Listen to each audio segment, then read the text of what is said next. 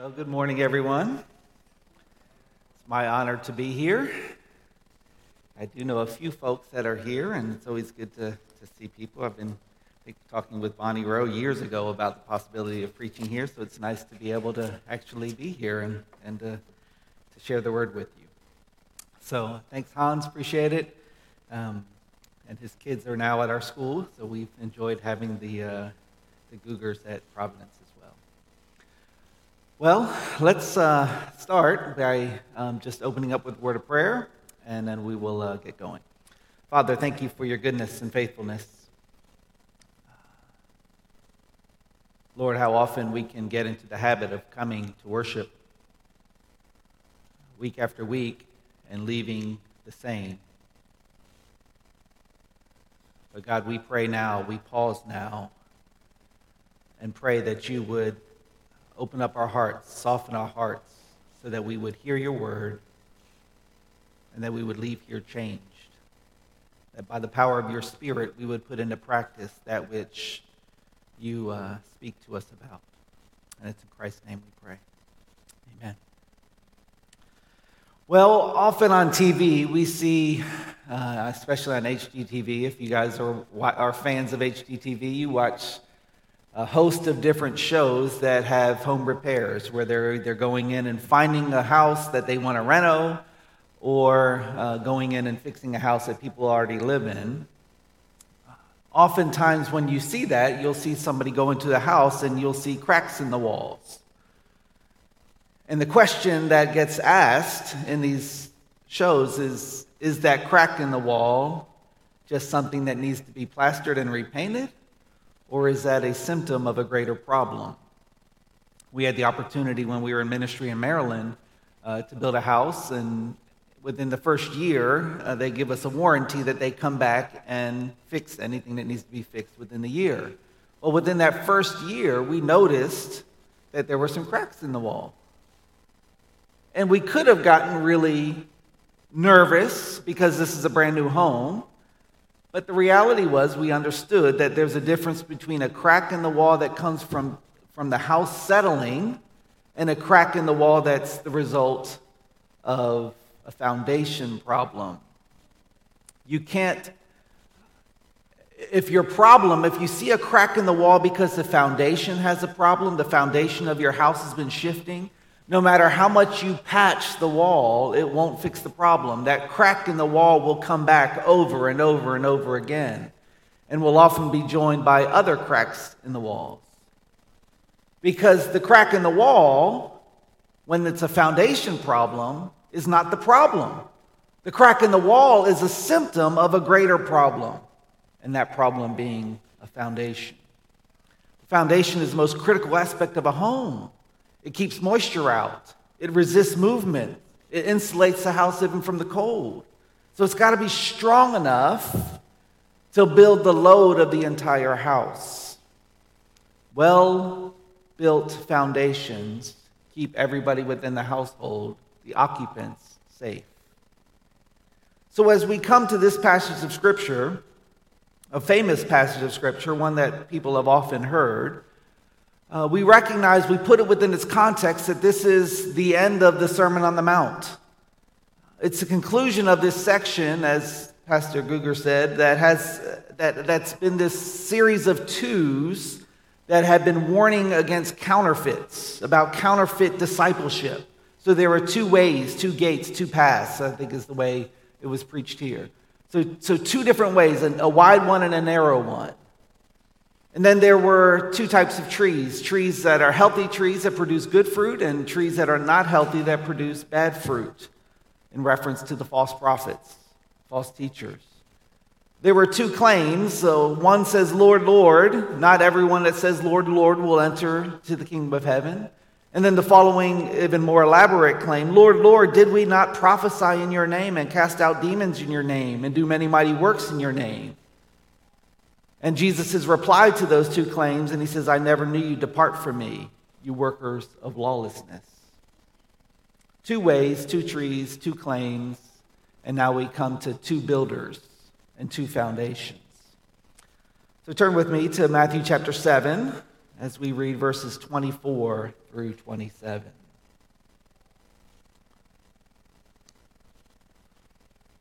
Jesus says, Everyone then who hears these words of mine and does them will be like a wise man who built his house on the rock. And the rain fell, and the floods came, and the winds blew and beat on that house. But it did not fall because it had been founded on the rock. And everyone who hears these words of mine and does not do them will be like a foolish man who built his house on the sand. And the rain fell, and the floods came, and the winds blew and beat against that house, and it fell, and great was the fall of it. So we come to this passage where Jesus is, is, is using a, a final illustration, a simile, where he is likening two different types of builders and two different foundations to two different types of people. And in the first one, he says, Everyone who hears these words of mine and does them. In other words, it's whoever's hearing my words, and in this immediate context, it's a Sermon on the Mount. You could, we can stretch it out even broader and talk about all of Jesus' teachings, and perhaps even in a broader context in all of the Word of God. But whoever hears these words and does them will be like the wise man. There is a danger that we face when we come to church every week, when we study our scriptures, or when you go to seminary uh, and earn a degree in biblical studies, or you go to a Christian school where you're learning the scriptures in your classes, or you're going to a, to a time of kids' worship where you're, or, or, or a small group where you're learning the word. The danger can be that we learn the scriptures, but we don't apply them.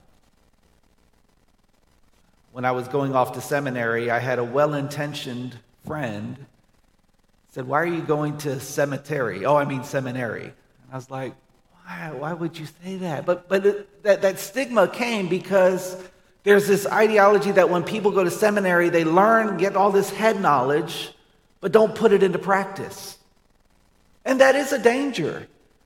Because we're spending hours upon hours every day studying the scriptures, learning the Word of God, so that then you could come back and faithfully uh, explain it and teach it and then uh, uh, put it into practice in the lives of, of your people. The danger is that when you're spending so much time in that, or as you, as you get into the routine of coming to church Sunday after Sunday after Sunday, that you hear all of these things, but you don't apply it. And Jesus gets right after that. Whoever hears these words and does them, it's not good enough just to have intellectual assent, to say, I believe these things intellectually, or I know about them. It's, it's, it's got to go beyond that and saying you got to know it, you got to hear it, you got to you got to hear that. You, it's a good thing to know the Word of God. It's a good thing to study the Word of God. It's a good thing to, to come to church every Sunday. It's a good thing to go to seminary. But if all you're doing is getting head knowledge, you've missed the mark. The goal is to put what you learn into practice, to apply the Word of God. This is the heart of, of Habakkuk 2.4 when, when he says, the just shall live by faith. Faith there, the Hebrew word emunah, really talks about faithfulness. We, we, we, we need to look at faith and we look at works. They're really two sides of the same coin. There shouldn't be, there sh, you, know, you should, works without faith is dead. It's, it's, it's, it's, it's legalism or it's trying to attain, work towards God's, God's his, uh, his approval. But faith without works is what James says is dead. They're really two sides of the same coin. If you have faith, it should show up in works. And that's what Habakkuk talks about. The, the, the, just will live by their faithfulness to the covenant, faithfulness to God's standards. And we see three New Testament authors quoting Habakkuk 2.4. As I was preparing to, to preach and preparing the message for this, I pulled up the vision statement at Genesis Community Church. And the very first statement under vision is conform to Scripture. So this is what encouraged me as I was getting ready to come here. This is what your website says. This is what you guys hold as, your as one of your core visionary goals. Conform to Scripture. There is not a more authoritative source of truth about life than the Bible because it is inspired by God Himself. As a church, we want to not only accept this fact, but embrace it and arrange our lives around it. Embracing it is believing it to be true. But then your next statement is arrange our lives around it, shifts from just believing it to be true to putting it into practice. The elders of the church placed this first in the list of defining qualities because, because all other qualities flow from it. If Genesis Community Church is not serious about conforming to Scripture, then we cannot expect to have a full and powerful experience as worshipers of God and ministers of the gospel. It's a great statement. It's a great core value of which you are building your church upon. To conform your lives to the scriptures. This is exactly in alignment with what Jesus is talking about here in Matthew 7. That he who hears them and does them. Well, what is that person like? That person is like a wise man who built his house on the rock. Now, as we talk about wisdom, let's pause for a minute and talk about the Hebrew concept of wisdom. Wisdom, again, is not just mere intellectual belief, it's not just mere knowledge. It doesn't exclude knowledge, but it's not the core center of it. Remember Proverbs 30, I think it's 24 or so. Uh, the, the, writer of Proverbs likens the, the wise person to four different small creatures ants, rock badgers, lizards, one more, locusts, right? So you have these four different creatures, and we wouldn't look at a, a, an ant and say, man, that ant sure is smart. Uh, he's not going to be getting a, a 1600 on his SATs, right? That's foolishness. But an ant yet is considered wise because he puts some practical, skillful principles into living as a small creature. The Hebrew concept of wisdom is not just mere intellectual knowledge. Now, in my role as a head of school, this is something we have to warn our kids about all the time. Because what we're going after at Providence is we want to see, see graduates that are known for their character, their knowledge, their discernment, and their communication. That's what we're going after as a school. Uh, but all of that is not just is, it's not just we're just getting after knowledge. Because what we have to fight, at, fight against as, as a school is that intellectual knowledge can puff up. What we're getting after is students that can live wisely, that can go into the world and live with wisdom. So, what is wisdom? Wisdom, if, if you can think back on, on the beginning of Proverbs, the fear of the Lord is the beginning of wisdom. And I think we can make a clear definition that wisdom is the moral, hence fear of the Lord. We can put moral uh, within this, the sphere of the, moral, of, the, of the fear of God. The moral and skillful ability to navigate oneself through life. That as we're living through this life, if we're going to live wisely, it's going to come with the sense of, of, of walking in the fear of the Lord and it's also going to come with the sense of skillfully navigating yourself through life. Because as the book of Proverbs is going to say, you're going to have people calling out to you. You're going to have friends that try to influence you to do wrong. There's all these types of temptations to try to get you to, to, to, to, to live foolishly. But we want to be wise. And he says, the wise builder here builds his house on the rock. Now, Jesus was a master at using his environment to dr- drive home a point and to persuade his audience. Uh, remember, this is a Sermon on the Mount. He's on the hillside here. If you've been to Israel, you, you've seen at least a potential location of where the Sermon on the Mount happened. They're around the Sea of Galilee. You have all different types of ter- terrain there. You have mountains there. You've got sand around the, around the sea there. And he's using that to drive home a point. Now, in, in, the, in Israel, especially in the region of Galilee, you would have winter rains. And before the winter rains come, the area is pretty dry. And during the summer months, the sand, you could see the sand around the Sea of Galilee, and it looks like it's rock hard. But if you're foolish, you tend to think that, that the way it looks is the way that it really is. But when the winter rains come, the water then hits the, hits the sand, and that, wa- that sand is no longer rock hard, it becomes shifting. So if you're building a house around the Sea of Galilee and you see that rock hard sand, you're foolish if you just build on top of that. Instead, you've got to dig down, sometimes maybe 10, 10 feet down, three meters down, and get to the bedrock. And you build your house upon the bedrock and not the sand. Jesus knew this. He knew the audience. The audience knew it. So he was using that environment to drive home a point. If you want, and especially those, again, those that have been to Israel, you see these dry wadi beds that are, that are uh, a wadi is, this, is, is, a, is a bed or a, or a valley, a small valley that's dry when it's not raining. But when the rains come, that wadi, what, that dry piece of ground now becomes a flowing stream, a river. And it can be dangerous. You get swiped away in it, you get washed away in it. And here he's saying, look, when the rains come, The floods came, the winds blew, the floods are, are driving down those streams and hitting the house. But he says, but it did not fall because it had been founded upon a rock. The wise man builds his house to be able to withstand anything. But here's the deal if you're going to build your house upon the rock, that requires a little bit more work. It's easier to build it upon the sand because you don't have to dig down deep. But if you're going to build it on the rock, you've got to do some extra work. It's easier to read the word, it's easier to hear the word. It can be even easier to memorize the word. What's harder is to put it into practice. It's harder to say, here is the word that was preached, here is the word that I just read, the word that I studied, now, what area of my life needs to change? What belief in my mind needs to change?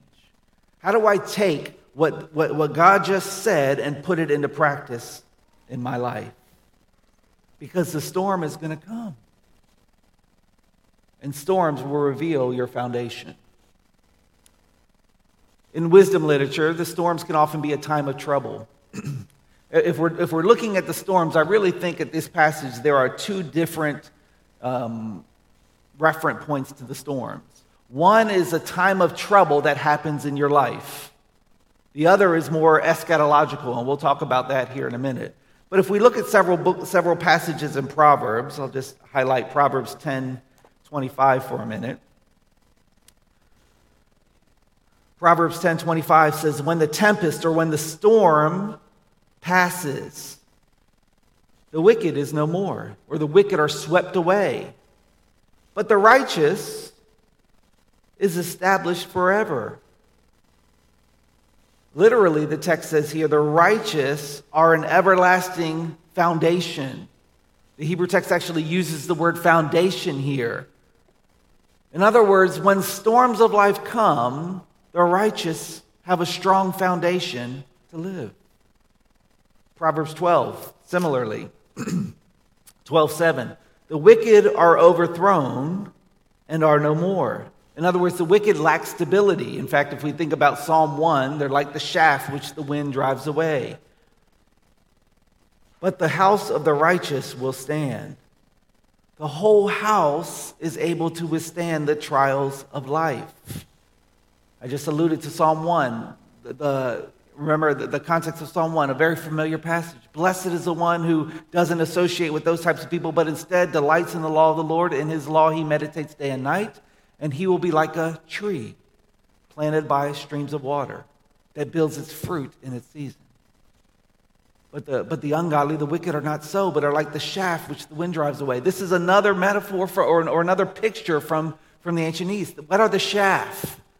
Well, when they would pull the grains off, they would, they would go over the grains with a threshing tool that would separate the, the, the grains from the straw, the chaff. And, and in Israel, when the winds of the, of the afternoon come, they would take a shovel and they would put it into the, into the, into the, into the mixture of the, the grain and the chaff, throw it up in the air, and the wind would blow the worthless chaff away, and the heavier grain would fall to the threshing floor so that they would keep it. So the wisdom literature says look, when the storms of life come, the wicked can't withstand it, they crumble under it. Well, what's the application for us in life? What kinds of trials is this true for? I think it's all kinds of trials. This is why James says, Count it all joy when you fall into various trials, all sorts of them. How we, you know, the pandemic response, the pandemic trials, our political responses, our political trials that we're facing, sickness in the family, family trials, struggles within the family, fighting, tension, school trials, trials for those whose bracket is already busted after the first round, whatever trials that you face. Um, those who build their house upon the rock will withstand it. Listen, we just sang a song, It Is Well With My Soul. You guys know the story behind that? Horatio Spafford wrote that song. Horatio Spafford wrote it after he had already experienced the death of one child, died to pneumonia when he was young. He was a, he was a lawyer and a businessman. His business had been burned in Chicago. He was still doing okay, but he decided to send his wife and the remaining four children overseas on a cruise. And he, instead of being on that same cruise ship, had to stay back and take care of business and planned on getting on another cruise ship to go over there four days later. On that cruise ship, that cruise ship uh, ran into another ship and sank. Sailor found his wife floating in the ocean, saved his wife. All four of his other children died. He gets on a ship, heads back over to meet his wife, and on that ship, heading over to meet his wife, he writes that hymn, It Is Well with My Soul. I can't even fathom that. The loss of five children. And you're able to write when storm, when storms are coming and sea billows roll. Yet it is well with my soul. Why? Because this life is not our home.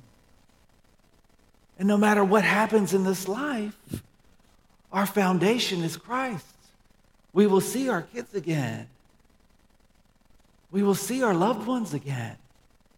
Whatever happens, it can be well with our souls. So I think there's this reality that when Jesus is talking about when the storms of life come, he's talking about the general storms of life. When the pressures, the trials, the tests of life come. But there's another element here, and I think he's, he's also alluding to Isaiah 28, and I'm going to go there for a minute.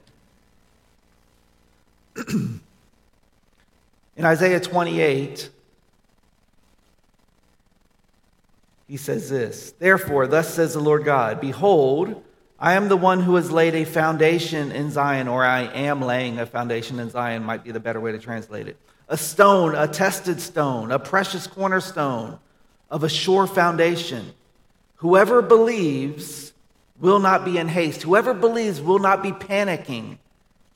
And I will make justice the line, and righteousness the plumb line, and hail will sweep away the refuge of lies, and waters will overwhelm the shelter. Paul quotes this in Romans 9. He quotes it again in Romans 10. Peter quotes this in 1 Peter chapter 2, where they say that this passage was, was speaking to the Messiah. And if we, if we flip back to our passage in Matthew, the last section that we just saw here, Jesus had talked about not everyone who says to me, Lord, Lord, will enter the kingdom of heaven. Uh, Jesus is, is, is making it very clear about who he is. That he has authority, even in verse 21, authority to, to say who gets into the kingdom of heaven. He is the stone that has been laid. And from a, from a, from a, a future destination standpoint, an eschatological standpoint, an end time standpoint, The one who builds his house on the, on, on the stone, who hears these words and does them, will, withstand the judgment that's to come. That when it comes time to judging man, the person who has built his house upon the rock will stand. In contrast, the foolish builder. And everyone, verse 26, who hears these words of mine and does not do them. So again, it's not just good enough to hear, because you can hear it and not do them. He says is like a foolish man who built his house on the sand. The rain fell, the floods came, the winds blew and beat against the house, and it fell, and great was the fall of it. I think that's true in normal daily life. That if we, if, if we pretend to have faith, or we just intellectually ascend to things, or even if we hear Jesus' teachings and reject them, we're building our house upon sand. Both homes face the same threat. The rain, the floods, the winds come to both homes. They both appear stable when the weather is good. Only the storm reveals the quality of one's foundation. So, how you, res- how you respond to a storm in your life may be a sign of where your foundation's really laid. Consider introspectively as we talk about putting God's word into practice. Consider the, the recent trials that you faced in your life. And think about how you responded. The rock or sand? There's another thing I really want to highlight here, and that is the radical nature of what Jesus is saying. He says, Everyone who hears these words of mine. This is radical to the original audience. I mean, put yourself in that context. Jesus is not saying the law, which is what all of Judaism would have expected to hear. He's not appealing to the law, but, but, but to following his teaching. And to be sure of it, he's not saying reject the law, because in 517 he says, Don't think that I've come to, to, to, uh, to what did he say in 517? Uh, don't think I've come to abolish the law or the prophets. I've not come to abolish them, but to fulfill them. Again, the immediate context, his teaching is authoritative. We see this, the nature of how a Jewish person would, would have responded in a couple of places. We see it in, in, the, in the Talmud, um, in Avot uh, de Rabbi Natan. Um, in other words, this is the, the, fathers according to Rabbi Nathan. So, in other words, in the Talmud, it, the Talmud is carrying a, a group of oral tradition of what the oral earlier Jewish fathers would have taught. And it also has some interpretation in times too. In this section, he's quoting Elisha ben Abuyah as to what he has supposedly had taught. Now, if we go back and we look at Elisha ben Abuyah, he was born in Jerusalem uh, prior to 70 AD, prior to the fall of Jerusalem. So he's just slightly after the lifetime of Jesus.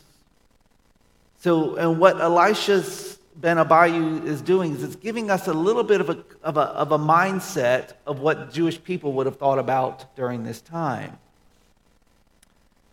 Elisha Ben Abuyah says, One who has good deeds to his credit and has studied the Torah. Now, I like that. Right? It's very similar to what Jesus is saying. It's not just studying the Torah, but it's also good deeds. But notice it's good deeds and has studied the law a great deal to what is to is, is uh, a, oh, study the law of the Torah a great deal. What is he to be likened? To someone who builds first with stones and then with bricks. Even though a great flood of water comes and washes against the foundations, the water does not blot them out of their place. So they, the, the Jewish teachers use similar terminology, even, but notice what they said. It's the one who studies the Torah a great bit. And what's radical here is that Jesus is saying, who hears these words of mine and does them. You know, the, the, the Jewish scripture is divided into three sections uh, in the Jewish scripture. So we, we talk about it often in the law, the prophets, I'm sorry, the law, the historical books, uh, the poetic books, the major prophets, and the minor prophets. In our English Bibles, we divide the Old Testament into those five categories. In the Jewish Bible, they're divided into three sections the law, or the Torah, the, the prophets, the Nevi'im, and the writings, the Ketuvim. So the Torah, the, the, the uh, Nevi'im, and the Ketuvim. Now, the prophets in the Jewish Bible doesn't just include what we call the major and minor prophets. It's broken down into the former and the latter prophets. The first former prophet is Joshua. It's part of the historical books. And then the writing section in the Hebrew Bible starts with the book of Psalms, Psalm 1. Now, pause for a second. Think about the structure of this. The Old Testament starts with the first five books, what we call the Torah, the law. The first book in the next section, in the Nevi'im, the first book is the book of Joshua. Joshua chapter 1 starts with an emphasis on the Torah, right? The person that is going to be successful, Joshua, if you're going to want success, make sure you don't depart from the law. Do what's written therein. The next section of the Hebrew Bible, the, the, the Ketuvim, the writings, starts with Psalm 1. What's the emphasis of Psalm 1? That blessed is the person that meditates in the word day and night. The Jewish mindset was clear. If you want to be blessed in your life, if you want to be stable, you study the scriptures, you study the law. It's in their mindset. So when Jesus comes on the scene and says, Everyone who hears these words of mine and does them, that's a shock for his audience. And it's also a, a rebuke against the current leadership. Because, and ultimately, he's saying, who has authority to teach? Who has authority to, to, that you should listen to? Is it me or is it the religious leadership? Which one are you going to follow? And if you're just hearing my words and not doing them, your house is built on sand. But if you hear it and you do it, your house is built on a rock. Jesus draws a line in the sand, if you would. You're either going to follow me or you're not. And Jesus had lots of hard sayings like this. In John 6, he said something similar, and, and, and some of the people that were leaving left. Said, I don't want to follow him anymore. Jesus' claim is really unprecedented. He's more than a prophet, he's more than a rabbi. He is the fulfillment of the messianic promises. Now, in our context, we, we aren't not, I don't think anybody in here is, is being challenged in the way that Jesus' original audience was. We're not hearing from the, from the local rabbi teaching us his version of the law. Most of us here have acknowledged that Jesus' truth, his claims are true. That's why we're here. But within the Christian church, the reality is, I think there are some challenges that we face. And we often compromise Jesus' words. And we're going to be faced with more challenges in the coming days and years. What ways do we compromise? Here's one way. I think we as people, we like to be loved, and especially by our loved ones. And some of our loved ones believe differently than us. So the question's going to come Oftentimes, when we find ourselves in situations, we don't want to offend our loved ones with what we really believe. So we water it down or we compromise the scriptures. Now, I'm not saying that we should be abrasive, but there's a temptation there uh, that when, when our loved ones uh, that don't believe like we believe are becoming more and more like the world, there's going to be a, there's going to be a tension that you're going to face between you and your loved ones. And the question is going to come are you going to stand on the rock in a winsome, engaging, loving way, or are you going to compromise the scriptures? Sometimes we compromise because we fear we don't want to be known as an extremist. Or sometimes we compromise because we, want our, we, we know what our flesh wants, and we will compromise what the scriptures actually teach or rationalize it so that we can justify our sin. And I think this is often a way as well that sometimes we ignore the scriptures. Maybe when we first came to, to know the Lord, we, we had a great passion for the Word of God, and we were zealous for studying the Word of God and knowing the Word of God and applying the Word of God. But then somewhere later in our life, we found ourselves in a rut, and we're no longer prioritizing the Scriptures. So we don't even know that we're compromising the Word anymore. What do we read? What do we study? What do we apply? In, in my, my position, I'm often looking at best practices, right? We, you in the business world, you're often hearing, what are best practices for this? The same is true for the school industry. What's the best practices for a school? And oftentimes, some of those best practices come from those outside of the Christian community. And they're, it's truth. So it's things that we should follow and we put them into practice because if we want to have a stable school, we should have best practices to make sure that we're doing things from a budgetary standpoint that's wise. So there's a lot of wisdom to doing that. But then there's this caution because when I'm looking at the best practices, I've got to consider well, while they're saying this, does it really align with the truth of the Word of God? Where am I going to build my foundation? On what this expert is saying is best practices or on what the scriptures say is true? So you got to balance it. What time, at what point does what's said from the experts as best practices, at what point does that contradict the scriptures? What are we applying?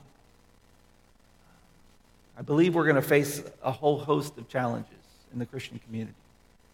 And we need to make sure that we stand on the rock. We need to recognize that those who differ from us uh, are not our enemies, right? They're our mission field. Sometimes there are our brothers and sisters in Christ that just think differently than we do. But it's not that we're oppositional and we're, we're, we're, we're coming aggressively against people that think differently. No, we're, we're, we're, this, this world is not our home. But that doesn't, also doesn't mean that we cater and we cave in and we give up our faith. We need to stand strong. Jesus' statement everyone who hears these words of mine there is no alternative foundation for life. You cannot ignore responding to Jesus and his teaching. It's not a, Jesus isn't coming and saying, This is the way I recommend that you live life. This is a call to allegiance. Are you going to surrender to his lordship? I learned a lesson when I first started Bible college. Um, my first class in Bible college, It was on Christian living. And there was a simple mathematical formula that was applied to the Christian life it's rate times the time equals the distance. You guys remember that from your schooling days? Rate, how fast you go, times the time equals the distance. If I'm driving 60 miles an hour and I drive for one hour, I've gone 60 miles. If I drive 20 miles an hour for that same hour, I've only gone 20 miles. Well, the same is true for our Christian life. The distance that we want to go in our walk with the Lord is going to be based on two factors our rate and our time. How long and how fast. How fast. How hungry are we after are we going after the things of God? Studying the scriptures, not just studying them, but applying them. How, what's our rate looking like? This is why somebody that's new to the faith that comes in on fire for the Lord can be more mature than somebody that's been in the church for 20 years. Because their rate, they're hungering after the things of God. Your rate times the time. So you get somebody that's a seasoned saint that's been on, uh, you know, on fire for the Lord, been, been walking with the Lord diligently over 20, 30, 40 years. You've got somebody that's very wise and is, and is walking intimately. Their distance, their, the distance that they've gone with the Lord is tremendous. It's far beyond what I could ever dream of. So the question is are we, are you, or am I a wise or a foolish builder? Do you have cracks in your walls? If there are cracks in your walls, are they symptoms of a bigger problem, or do they just need some plaster on it? Do you need a new foundation? Or perhaps do you need to return to the foundation that you laid your life upon in earlier times? The wise person hears and does what Jesus says. Amen.